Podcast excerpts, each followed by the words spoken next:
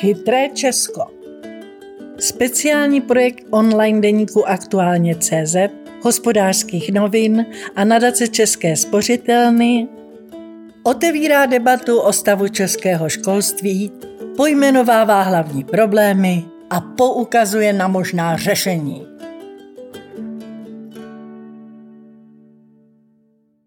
Učitelům chybí vize školství. Plány, jak změnit vzdělávání žáků, sice existují, ale už roky zůstávají jen na papíře. Neustálé změny negativně ovlivňují práci učitelů i ředitelů. Málo co v současném školství budí u veřejnosti, pedagogů i u odborníků takové vášně jako inkluze. Když začala před třemi roky platit novela školského zákona, která zavedla pravidla pro společné vzdělávání dětí s různými potřebami, našlo se mnoho lidí, kteří myšlenku podporovali. Na druhou stranu zde byla i celá řada těch, kteří proti inkluzi hlasitě protestovali. Zásadní chybou, která inkluzi poznamenává dodnes, byla nedostatečná komunikace. Kvůli níž školy nevěděly, na co přesně se mají připravit. Podobných nekoncepčních kroků, které učitelé a ředitelé neočekávají a najednou se na ně přiženou, je ale daleko víc. Českému školství chybí vize. Vyplývá to z různých průzkumů, Často to zmiňují učitelé i ředitelé. Na problém upozorňuje také například analýza výzev vzdělávání v České republice autorů Daniela Prokopa a Tomáše Dvořáka. U všech významných aktérů ve školství je hlavním obecným pocitovaným problémem neexistence koncepce rozvoje českého školství. Píše se v analýze. V minulosti podle sociologa Daniela Prokopa přicházely poměrně rychlé změny, které nebyly zohledněny v rámci dlouhodobé strategie, jako bylo posilování víceletých gymnázií nebo měnící se podoba maturit. Do toho přibývají nekoncepční kroky, jako je zavedení dílen ve školách a některé tyto věci se opakovaně pozměňují bez vyhodnocení jejich účinku míní sociolog. Vyvozuje z toho, že neustálé změny i malá obecná schoda na tom, kam by mělo české školství směřovat, negativně ovlivňují práci učitelů i ředitelů. Obtížně se jim kvůli tomu plánuje obsah výuky. Nikdy totiž nevědí, jaký důraz bude současná politická reprezentace klást třeba na využití moderních technologií ve výuce, nebo jaký postoj bude mít k jejím alternativním přístupům. Hlavní problém je, že se pořád nedokážeme shodnout na cílech vzdělávání. Společnost je rozdělená Někteří lidé říkají, ať se nic nemění. Chtějí, aby školství zůstalo takové, jakého zažili sami. Druhá skupina říká, že se doba změnila, společnost je někde úplně jinde, děti jsou jiné a proto by se měl změnit i způsob vzdělávání. Vysvětluje programový ředitel vzdělávací společnosti Edwin Miroslav Hřebecký. Strategie vzdělávání, které říkají, kam by školství mělo směřovat, přitom v Česku vznikají. Problém je v tom, že zůstávají na papíře. Začalo to se vznikem prvního oficiálního strategického dokumentu zvaného Bílá kniha, která byla vydána v roce 2000. Na jejím vzniku tenkrát spolupracovala například dlouhodobá šéf-redaktorka učitelských listů Jana Hrubá. Byla to týmová práce na komplexním dokumentu, který měl nasměrovat vzdělávání a představit vizi českého školství. Dokument vznikl, jenže měla následovat implementace a to se už nestalo. Bílá kniha byla sice často citována, ale nikdy se nedostala ke skutečné realizaci, říká Hrubá. Podobně to dopadlo i s další strategií, která měla určit směr vzdělávání do roku 2020. Tato strategie byla sice dobře udělaná, ale nikdo s ní v praxi moc nepracoval. Svým způsobem byla vytvořená z donucení, protože bez této strategie jsme nemohli čerpat peníze z evropských fondů. Uvedl ředitel nadačního fondu Eduzměna Zdeněk Slejška. Ministriní na 12 dní.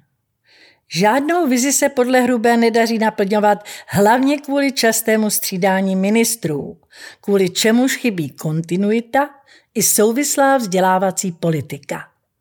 Od roku 1993, kdy vznikl samostatný český stát, se v čele ministerstva školství vystřídalo již 17 lidí. Současný ministr Robert Plagas Ano je ve funkci necelé dva roky, čímž překonal řadu svých předchůdců. Rekordbankou v tomto ohledu byla Michála Marksová Tominová z ČSSD, která byla pověřena vedením úřadu v roce 2015 pouze na 12 dní. Ministři, kteří nastoupí do čela úřadu, často nesouhlasí s kroky těch předcházejících. A první, co udělají, je, že se je pokusí změnit. Priority se vždy mění podle toho, kdo přijde na ministerstvo a jakou má politickou příslušnost. Nový ministr často zruší to, co někdo zavedl před ním, a to je katastrofa. Lidé, kteří pracují ve školství, nikdy nemají jistotu, co zase přijde a co si kdo vymyslí, říká Hrubá. Příkladem toho, že se nemůžeme shodnout na společných cílech vzdělávání, je podle Hřebeckého již zmíněná inkluze. Základy myšlenky společného vzdělávání vznikly za ministrině Petry Buskové v roce 2005. Z principy současné inkluze přišel ministr Ondřej Liška, čele úřadu stál v letech 2007 až 2009. Nápad však nestihl dotáhnout do konce, popisuje Řebecký.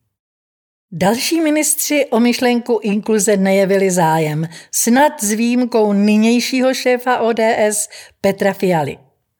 Reforma společného vzdělávání v podobě nárokových peněz na podpůrná opatření byla spuštěna až za ministrině Kateřiny Valachové z ČSSD a jejího náměstka Stanislava Štecha, který se posléze stal ministrem a náběh inkluze pojistil. Následovala antivlna veřejného mínění a tažení bulvárních médií proti inkluzi.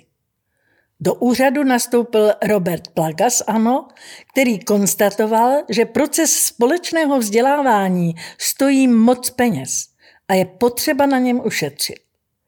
Přišel proto s novelou vyhlášky, která osekala asistenty pedagoga a omezila podpůrná opatření vydávaná v pedagogicko-psychologických poradnách. Uvedl Hřebecký.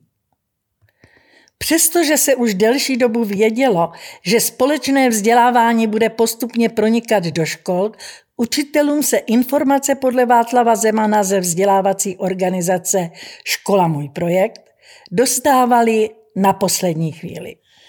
Inkluze mohla mít hladší nástup, kdyby měli učitelé čas se na ně nachystat.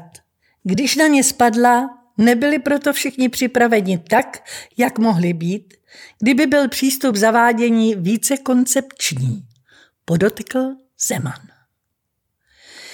Zamezit dalším nekoncepčním krokům a překotným změnám by podle Zemana do budoucna mohl silný strategický dokument, který by říkal, kam má české školství směřovat a jakým způsobem tyto vize naplňovat. Dokument by sloužil k tomu, aby byly dodržovány hlavní body vzdělávací strategie a neotřáslo by tím ani střídání ministrů či rozdílné směřování vlád. Uvedl Zeman. Nová strategie dává naději. Určitou naději v tomto ohledu podle Zemana představuje rodící se strategie vzdělávání do roku 2030 na které v současné době pracuje osm odborníků na vzdělávání. Její finální verze má být hotová na jaře příštího roku. Týmu, který na strategii pracuje, se daří zapojovat do přípravy dokumentu mnohem víc odborníků než kdy dřív. Díky tomu, že se na strategii bude ve výsledku podílet tolik lidí, je velká šance, že některým z nich bude záležet na tom, zda se s dokumentem něco děje a budou sledovat, zda dochází k naplňování jeho cílů. Dodal Zeman. Podobně hovoří i sociolog Prokop. O strategii 2030 se zajímá řada aktérů ve školství i v neziskovém sektoru. Probíhaly diskuse se stovkami zástupců z těchto oblastí. A je vidět, že na některých prioritách a problémech se rozhodně shodnou, říká Prokop. Aby vize nezůstala na papíře, mělo by podle Hřebeckého na ministerstvu školství vzniknout oddělení zabývající se analýzou a koncepcí vzdělávání, které by mimo jiné dohlíželo na to, zda se strategie skutečně naplňuje. Centrální úřad by měl být schopen vygenerovat vizi ověřenou za pomoci robustních dat, porovnání různých modelů a vyhodnocení dopadů. Měl by to být jeden z nejdůležitějších orgánů, který by měl mít čas a peníze na to, jezdit se dívat, jak se školství dělá v úspěšných státech, následně to analyzovat a navrhovat funkční modely přenositelné do naší soustavy, dodal Hřebecký. Důležité je, aby vznikl implementační plán, který bude obsahovat konkrétní kroky, včetně jejich finančního nacenění a proveditelnosti. Díky tomu, jak je poskládán tým odborníků, kteří na strategii pracují, vím, že píší dokument, který je proveditelný. Školství je ale oblastí, kde je největší spoždění implementace. Trvá, než se jednotlivé věci objeví ve vzdělávací soustavě. Bude řada kroků, které nemusí čekat a mohou být rovnou realizovány. A pak takové, které přinesou efekt v horizontu pěti, deseti let. Uvedl ministr školství Robert Plaga na dotaz hospodářských novin, jak chce zajistit, aby další vize nezůstala na papíře.